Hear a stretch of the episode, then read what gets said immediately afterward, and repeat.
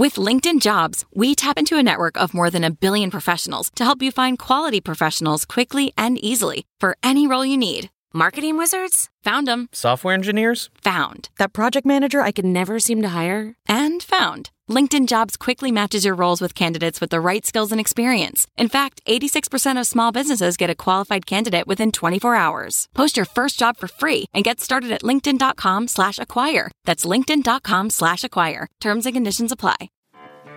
Welcome to Money for the Rest of Us, a personal finance show on money, how it works, how to invest it, and how to live without worrying about it. I'm your host, David Stein, and today is episode 64. It's titled The Pitfalls of Private Real Estate Investing. 64 episodes, over a year of the podcast, and I've not done an episode on investing in rental real estate. There are some fine podcasts out there that cover it, and so I, I chose not to cover it for a couple reasons.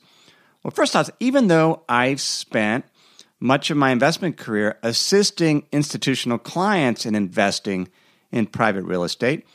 They invested in office buildings, skyscrapers, apartments, building lots, rental storage unit type facilities, and all different types, both private. I've assisted them in investing in real estate investment trust, which are securities that in, that in turn hold private real estate.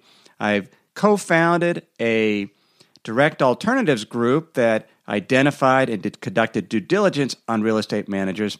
I myself had never, except for owning some land, from owning homes, had never invested my own capital in a private real estate deal.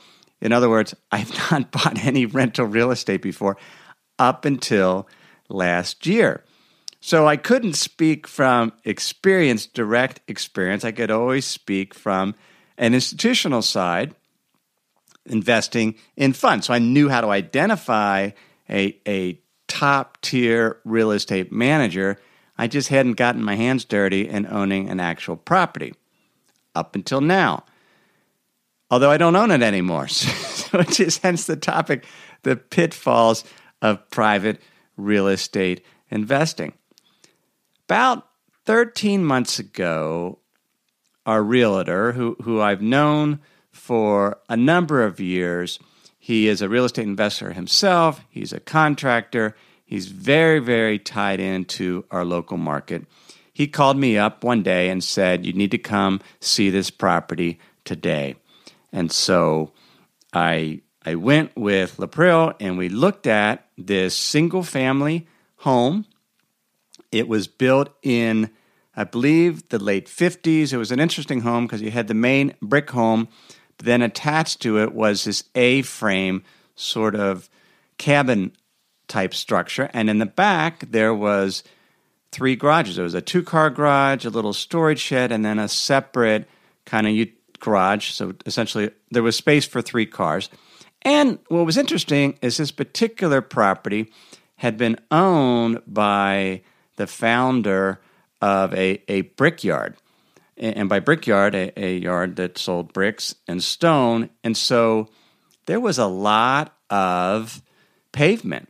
In other words, there wasn't a whole lot of landscaping. There was some. It was it was tasteful, but there was a lot of pavers, and it was it was an ideal setup potentially for a rental unit. Now we looked at it, and, and because this had been in a state and it hadn't hit the market yet, we had to make the decision very, very quickly, and and kind of look at it. And, and there was a couple things in our favor. One, well, first off, when you invest in private real estate or any investment, particularly when it, it's something outside of traditional securities markets when you're not using some type of passive investment strategy, when you're going to try to add value somehow, how you need to to focus on well, what, what is your competitive edge? What type of informational insight do you have to allow you to be successful at this investment? And in my case, what I knew was the local zoning laws. I had spent six years on our planning and zoning commission, so I I was there during the heart of the real estate boom. And so I knew our zoning, and I knew this particular property was in this zone called the PED zone, which is a a area right around the private college. We have a private school university in our town. It's about 15,000 students. And we, we had set up this zone right around there where essentially builders could build five or six story units. And, and so, which, which means the land, if you can build a five or six story unit, it potentially is, is a much more expensive piece of property. And so, as we looked at this property, we were really going to buy it for the value of the land. And so, the property itself was, I think, I won't, I won't get into the numbers, but it was, it was under 200000 for the property. And but my first question to my realtor is, well, because he, he invests in real estate, why aren't you buying this? If this is such a great deal, and potentially we're buying it for about half of what the land could be worth if a builder came along and wanted to build a five or six story apartment building. Why aren't you buying it? And which is a, in my mind, a valid question. And and in his case, there he had some. He had just bought another property, and so he didn't have the liquidity to necessarily buy this unit. And so we looked at it, and what was going to be interesting about this was going to be yeah, there, there was an opportunity down the road to sell the property and say flip, flip, flip the property, I guess, to a developer.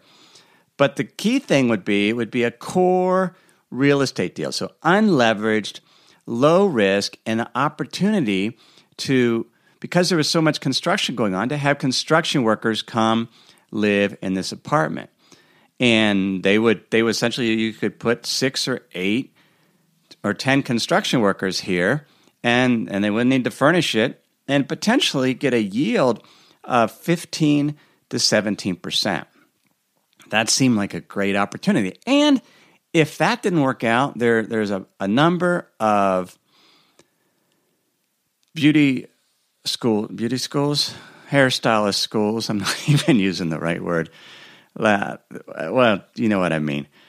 Where they're training hairstylists to learn how to cut hair and potentially could rent to five or six uh, of these students. So it would be almost dorm like and a pretty high yield because with the potential for this particular property to be bought out, we wouldn't need to do much work on it. We just hold it, we could rent it out, and it seemed like a no brainer. So we put an offer on, and the, because it was an estate, the owner it was actually the, the brick founder's mom that had lived there. She had passed away, and it, she had a reverse mortgage on her on this build, building. And what a reverse mortgage is, you essentially the mortgage company instead of you borrowing money and getting a lump sum with a re, with a reverse mortgage, the mortgage company actually sends the these elderly retirees a check every month. So essentially, you're spending down the equity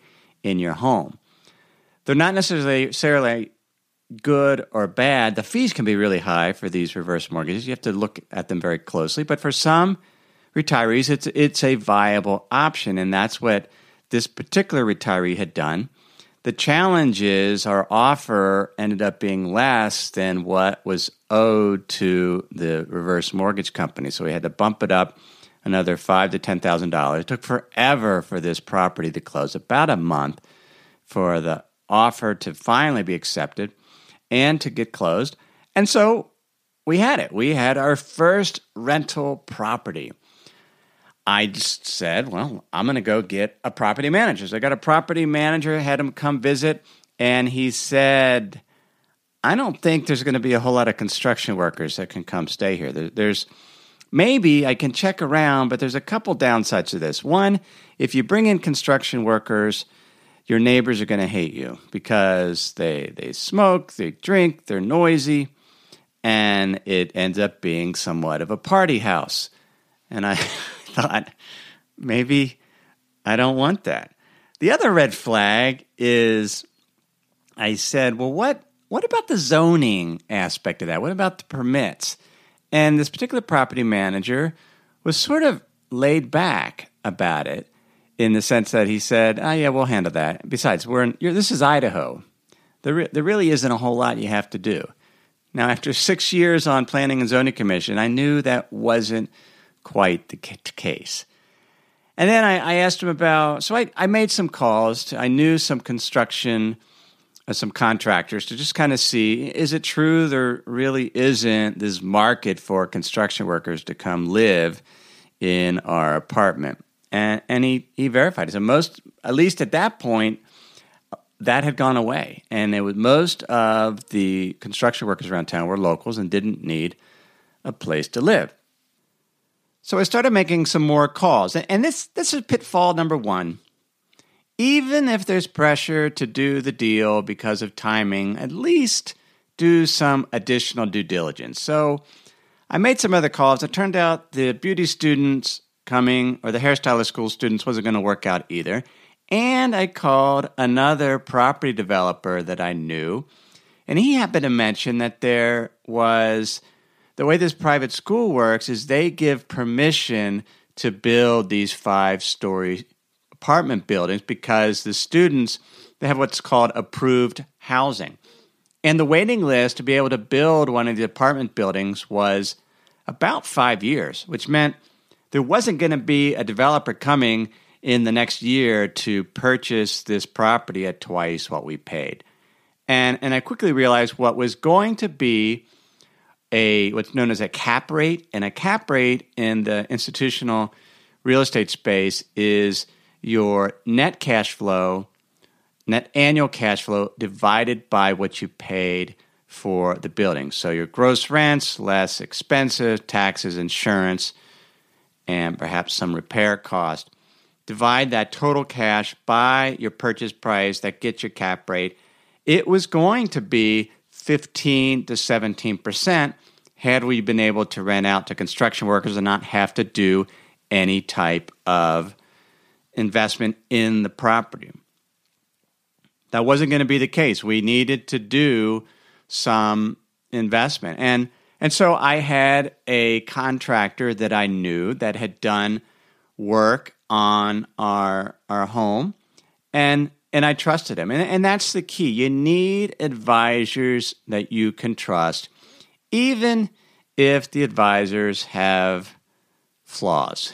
And most most advisors or contractors, they, they run businesses and they're not perfect. And it became pretty clear that our contractor was not perfect. And and when we talk about pitfalls, is understand your role because when I talk about some of the challenges we had as we decided to invest more money in this building, in my mind, I was thinking, I'm hiring a general contractor.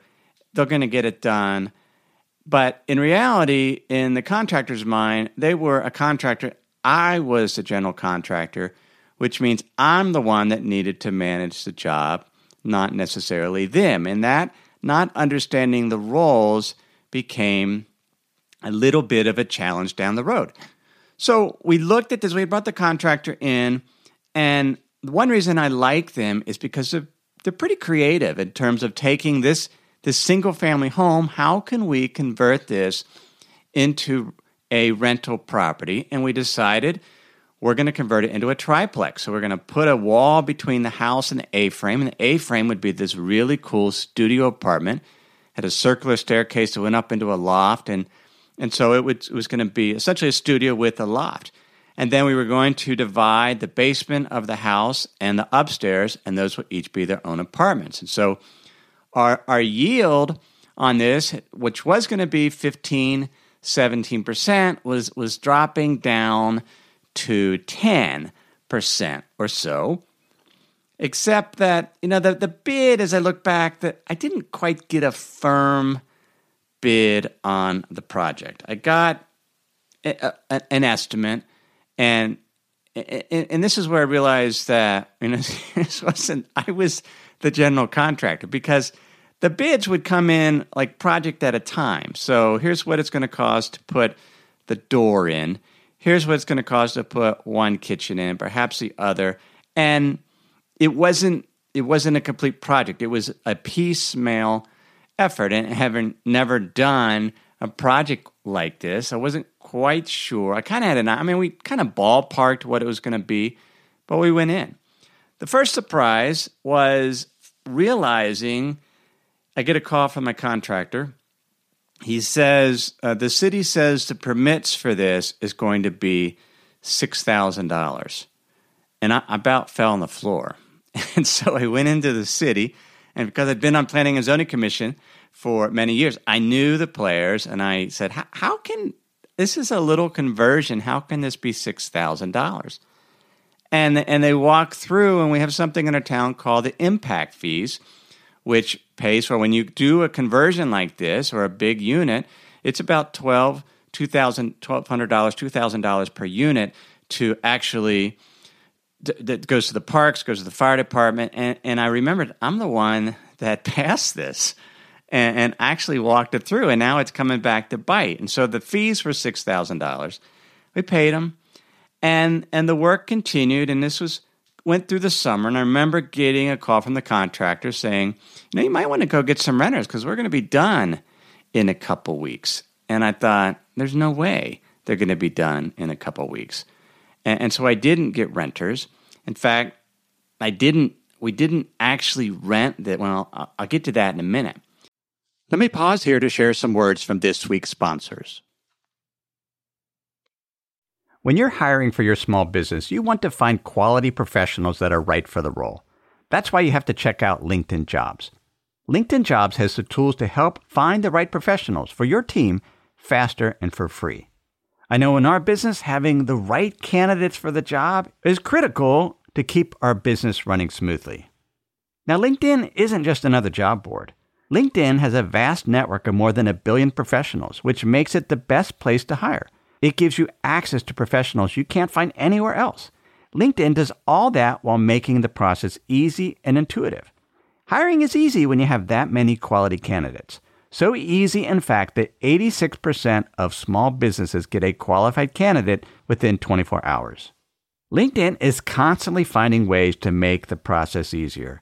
They even just launched a feature that helps you write job descriptions, making the process even easier and quicker. So post your job for free at linkedin.com slash david. That's linkedin.com slash david to post your job for free.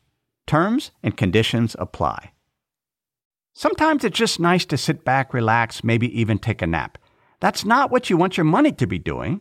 You want it to be working hard for you, earning interest, generating returns. That's where the Betterment Automated Investing and Savings app can help. Betterment's technology gives you advanced tools that are built to help you maximize returns. They have diversified portfolios of low cost ETFs that have been constructed by experts, high yield cash accounts where your money can earn 11 times the national average and automated investing technology like automated rebalancing. These tools can help you reach your savings and investing goals. Betterment is a fiduciary. That means it's their job to act in your best interest. They will never recommend an investment or give you guidance unless they believe it will help you reach your financial goals. So visit betterment.com to get started. Learn more about the high yield cash accounts at betterment.com. Investing involves risk, performance not guaranteed Cash reserves offered through Betterment LLC and Betterment Securities. Betterment is not a bank. Time passed, they continue to work, and here's how contractors work, at least from my experience. Maybe they don't do this elsewhere. They like to start jobs. They're not real keen on finishing them. They would rather have, they're like juggling balls. They keep five or six projects or balls up in the air at once, and whoever screams the loudest gets the most attention. I'm not a screamer. I rather they just just do it. I don't want to badger people to get the work done. And as the general contractor, that was my job, and it wasn't a job I wanted to do. And as a result, November came and it still wasn't done. And but it was close, and it was time to bring in the final inspection. And, and the idea was I'm going to rent this in December. We're going to be good. The final inspection, the inspector from the city comes. He looks at the work. The kitchens look good. We, we got, we've put in we put in a kitchen downstairs, or an existing kitchen upstairs. We put a kitchen in the studio. We we separated it out, everything seemed fine, and I actually didn't. Go, I didn't go to meet with the with the inspector. I went afterwards. I figured they're my contractor. I'm like, they're going to deal with it. So I, I meet with them afterward, about an hour, and I said, "Well, how did it go?" And they said, "Well, went pretty good. There were a couple issues." The, the main issue is he says we need to have a separate heating source for each unit.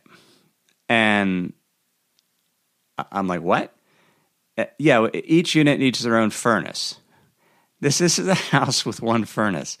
This this is a little bit of a setback, and it, it, and there there was that, and and a number of the windows aren't big enough. You're going to have to replace a number of windows, and the fire barrier between the upstairs and the downstairs isn't good enough. We're going to have to put in more sheetrock between the ceilings.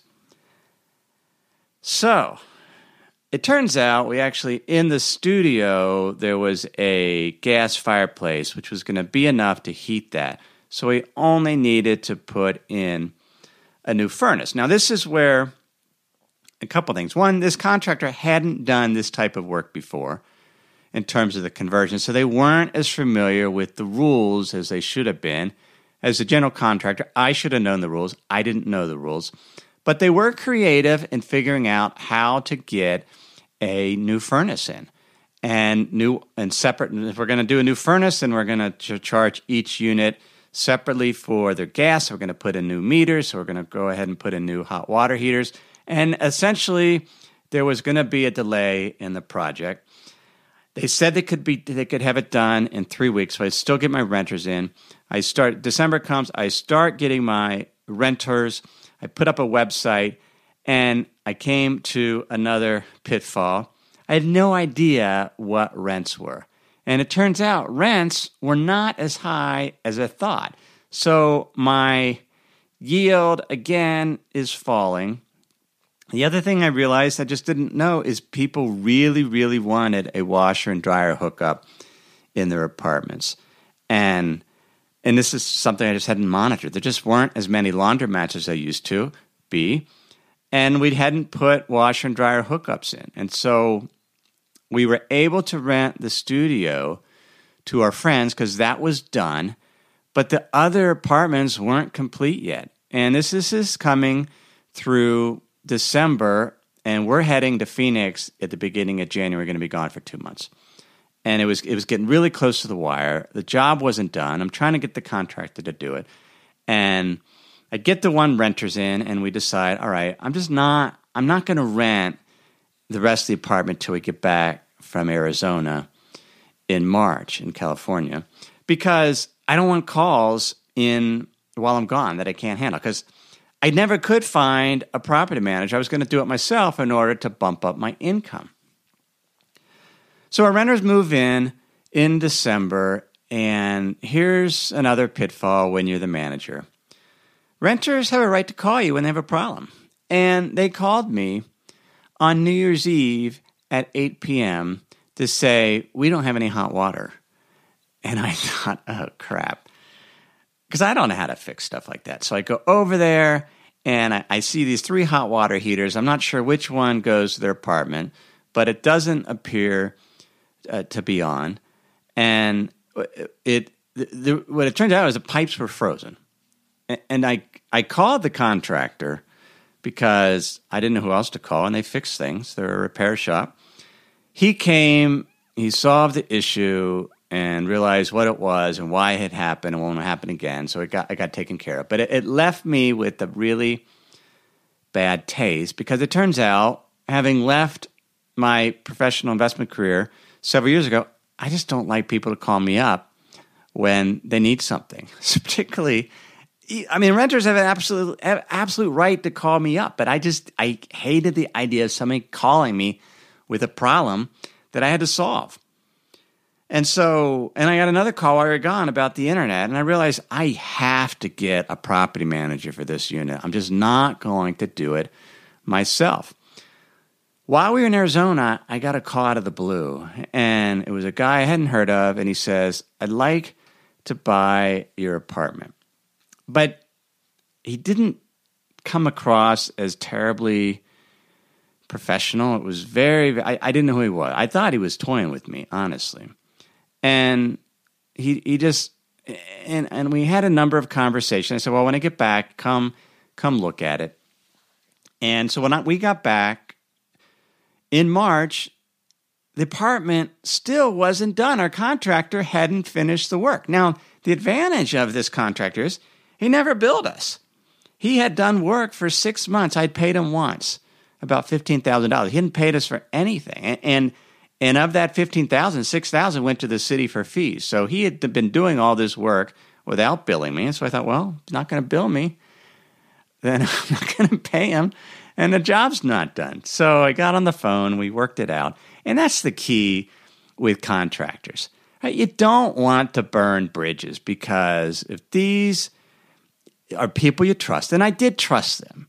I, I did trust them. I didn't necessarily like their time management, but I, I, I appreciated their creativity in figuring out how to get furnaces in and, and do the duct work and how to make this work. I appreciated their honesty. I liked the fact they didn't bill me for many, many months, so I didn't have to put capital in. But I didn't like the fact that, that the job hadn't got done.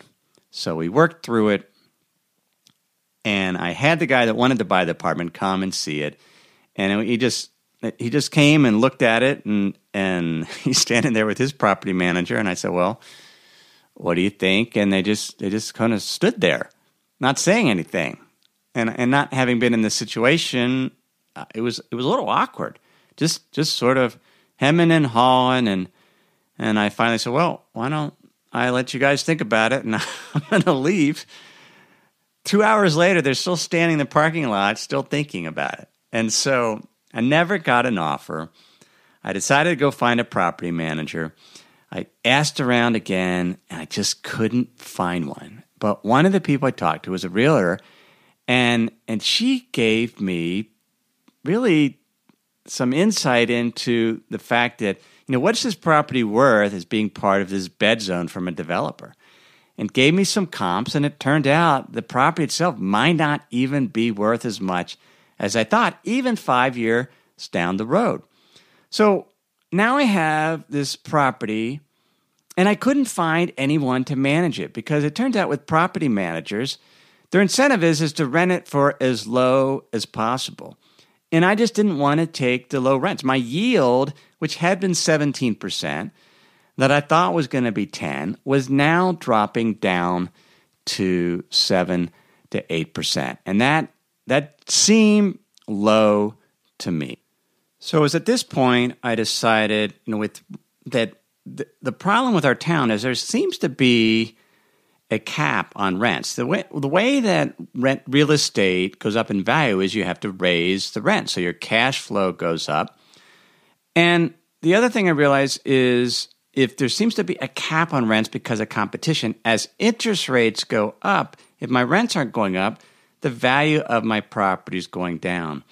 And it was at that point that I decided, I just think I want to sell it. So I contacted my realtor and I wanted to get an idea what cap rates were, what were buildings selling for. And they were selling at six and a half to seven percent cap rates, which means you take your your net rent and divide it by the cap rate, and that gets your value. And I, I looked at that amount, and by then I had paid my contractor, they had got done, and I thought, hey, I could make a decent return on this apartment if I sell it now. And so he listed it and and I said, you should talk to this guy that I that I spoke to that wanted to to to, to buy the building and, and see if he's interested.